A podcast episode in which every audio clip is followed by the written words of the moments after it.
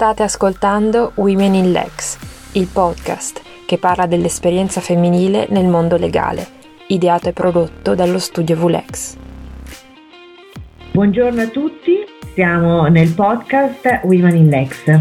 Oggi parleremo, strano che non l'abbiamo ancora fatto, di innovazione digitale e lo faremo con Federica Pellegrino, sicuramente l'ospite più indicata. Buongiorno Federica. Buongiorno. Perché Federica riveste la carica di Group Legal Counsel e Digital Legal Manager presso Chiesi Farmaceutici, quindi eh, assolutamente in costante contatto tutti i giorni con il mondo dell'innovazione e ovviamente dell'innovazione digitale. Quindi Federica, io incomincerei subito a entrare nel vivo della nostra discussione. Che impatto ha nel tuo ruolo l'innovazione digitale? Allora, prima di tutto ti ringrazio Francesca per eh, l'invito, quindi è sicuramente un piacere poter essere oggi con te e poter parlare di quello che è l'innovazione digitale, che come hai detto è un eh, tema che sicuramente ha un ruolo importante nel, nella mia attività del, quotidiana. Quindi in particolare quello che posso sicuramente dire è che l'innovazione digitale riveste un ruolo cruciale nella mia attività, infatti come Digital Legal Manager sono tutti i giorni a stretto contatto e assolutamente coinvolta in progetti di innovazione digitale. È frutto di un processo che è in corso sicuramente da tanti anni, ma mh, ha visto negli ultimi due anni, e credo che tutti ne siano testimoni, ha visto negli ultimi due anni una forte impennata, mh, questa accelerata è stata sicuramente data dal, dal Covid, quindi eh, la pandemia ci ha messi di fronte alla necessità di andare a innovare il, il maggior poss- con il maggior numero di risorse possibile. E questa innovazione nel, nell'ambito della funzione legale d'azienda ha sicuramente un, dupli, un duplice versante, perché è un, un, processo che ha visto la funzione legale sia come diciamo cliente della digitalizzazione. Molti degli uffici legali eh, in Italia e all'estero oggi sono dotati di un processo digitale per la gestione, revisione e archiviazione dei contratti eh, piuttosto che eh, la, la, dotazione di firme digitali eh, oppure anche il, in Italia il pagamento del, delle tasse sui contratti or, oramai viene, avviene quasi sempre in via digitale. Dall'altra parte, dall'altra parte bisogna invece tener conto che l'innovazione digitale porta con sé anche un processo processo volto a portare sul mercato prodotti digitali e quando i prodotti digitali sono inseriti all'interno di un'azienda come Chiesi, che è un'azienda farmaceutica, parliamo di eh, terapie digitali quindi tutto quello che eh, può essere considerata una, una terapia ma con un profilo digitale. Noi stiamo parlando di quello che è il fine dell'azienda. Il fine dell'azienda è sicuramente poter sfruttare e, e mh, mm, non solo commercialmente, ma proprio per poter fornire al paziente, agli utenti finali dei prodotti che li aiutano, facilitano e agevolano la loro vita piuttosto che siano una vera e propria terapia medica. È un mondo affascinante che ci interessa a tutti parlando ovviamente del life science, terapie di questo genere, diagnostiche o addirittura eh, di cura sono forse il futuro. Ah, assolutamente sì, sono, sono, non posso che essere d'accordo con te. Il, il mercato oggigiorno vede veramente una serie di, di prodotti legati all'innovazione digitale che, non, che, penso che anche solo dieci anni fa non era pensabile avere, quindi eh, dai prodotti wearable, quindi anche il, i prodotti di diagnostica, i prodotti di mm, blockchain, le, i big data analysis, la, li, se pensiamo all'Internet of Medical Things, tutti questi sono sicuramente delle tecnologie che abilitano tutto il sistema di digitalizzazione Digital Health, da qui a poterli rendere dei prodotti realmente fruibili dal consumatore, dal paziente, ecco qua il percorso è ancora in corso, scusate il gioco di parole, però è proprio così. E quindi com'è il ruolo tuo in quanto legale eh, in questo flusso, eh, in questo crescendo dell'innovazione digitale? Anche nella science? Eh, nel, nel, mio quotidiano, eh, diciamo eh, con, una, con una visione di lungo termine, la funzione legale ha un ruolo molto più, mm, se vuoi, ampio rispetto allo, alla tradizione, eh, perché comunque oltre a fornire supporto di consulenza eh, alle, ai progetti con un, diciamo, un focus strettamente legale, un ruolo fondamentale è quello di contribuire a quello che oggi manca. Cato oggi ha, vede tanti eh, stakeholder, tanti eh, pers- mh, ruoli importanti, paziente, azienda farmaceutica, Stato, eh, legislatore, che dovrebbero lavorare insieme per creare quell'ecosistema necessario per permettere ai prodotti di arrivare al paziente, all'utilizzatore finale. Purtroppo questo oggi non, è, non c'è ancora, eh, vediamo che tutti questi ruoli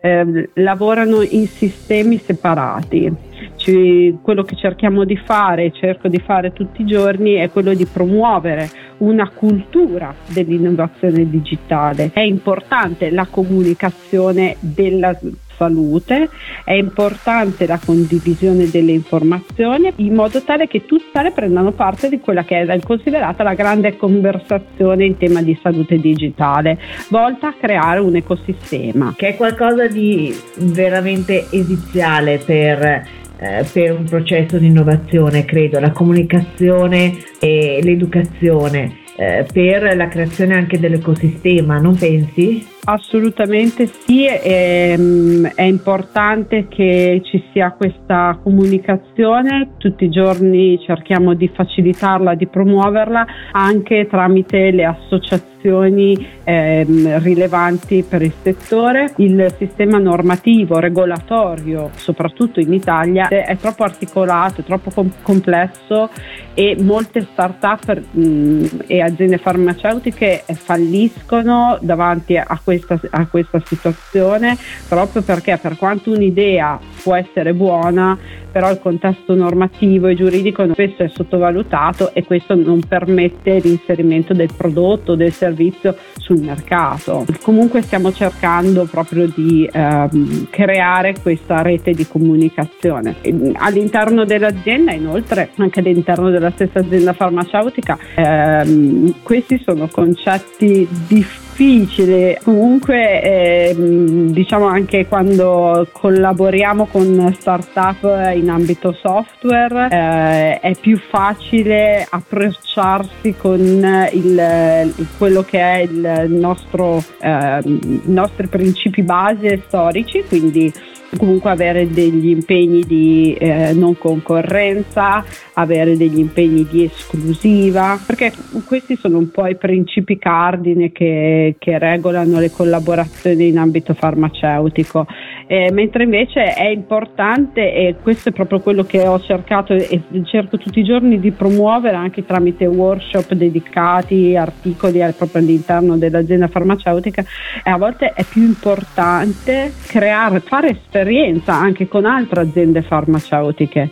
perché in questo momento il processo di digitalizzazione è un processo che richiede un maggior numero di informazioni, un maggior numero di esperienze quindi. Dimmi, Molto dimmi. lungimirante perché mi verrebbe da pensare che invece un'azienda non voglia che eh, la, il proprio partner software house lavori con concorrenti e invece mi dici è molto lungimirante che per ottenere eh, maggiori informazioni perché sono fondamentali per ehm, l'efficienza del risultato positivo del progetto invece volete che la vostra software house lavori anche con concorrenti. Proprio così. E in questo modo piuttosto chiediamo dei diritti di accesso a, ai dati generati con terzi, essere la cooperazione e la comunicazione tra i protagonisti. No? Quindi è, è fondamentale perché ad oggi Uh, non ci sono prodotti a mercato che posso dire che sono assolutamente di successo. Beh, anche questo sicuramente è qualcosa di, di innovativo.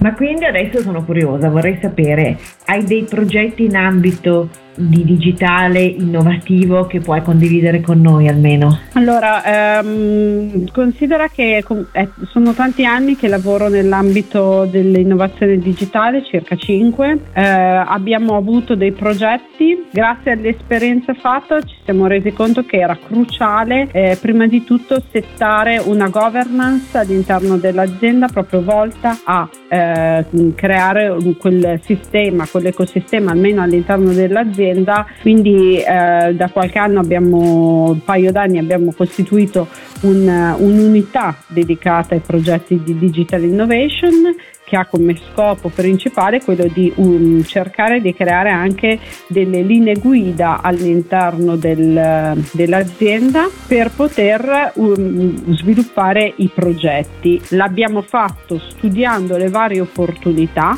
ti posso appunto citare anche altre eh, aziende che invece hanno deciso di anziché ehm, avere quest'unità interna, avere acquistato una startup startup esterna che quindi si occupa solo di innovazione digitale. Eh, adesso è in corso, abbiamo una collaborazione che posso assolutamente eh, dire perché è pubblica con Kaya, è una software house mm, per lo sviluppo e la portata a mercato di un'app per il, i pazienti che soffrono di bronchite cronica ostruttiva. È una, un'app che aiuta i, i pazienti perché di fatto porta il fisioterapista a casa del paziente stesso e tramite questa app i pazienti riescono a fare quelle, quegli esercizi, quella terapia che gli permette comunque di, un, di migliorare loro, la loro qualità di vita e non solo, gli permette di avere una maggiore aderenza al, alla terapia, quindi con risultati finali assolutamente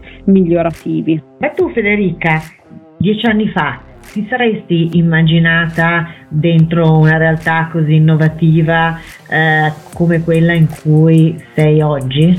Assolutamente no, non era neanche materia di università, cioè per me era qualcosa di assolutamente fuori da ogni possibilità e quindi non l'avrei mai, mai, detto, mai pensato e mm, penso che uno delle, dei principi cardine che regola sicuramente tutte le, mie, le mie giornate, la curiosità. Il digitale lo riesci veramente a supportare nel momento in cui decidi di addentrarti in questo mondo che può sembrare molto complesso è, è, complicato, ma in realtà è estremamente interessante ed è il futuro, quindi non si può fare a meno di, di provarci perlomeno. Ecco. No, un futuro assolutamente affascinante e quindi ti ringrazio anche per aver condiviso con noi un po' eh, la tua realtà e eh, come la vivi tu, che è anche l'aspetto che forse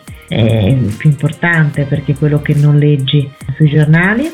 Quindi grazie mille Federica. Grazie a te. Vi saluto tutti e ci vediamo alla prossima puntata. Arrivederci. Se avete commenti o suggerimenti scrivete alla mail dello studio info-vulex.it. La musica che ci accompagna è Training Day Infraction, disponibile su inaudio.org, pubblicata con licenza Creative Commons CC BY 3.0. Arrivederci e alla prossima puntata.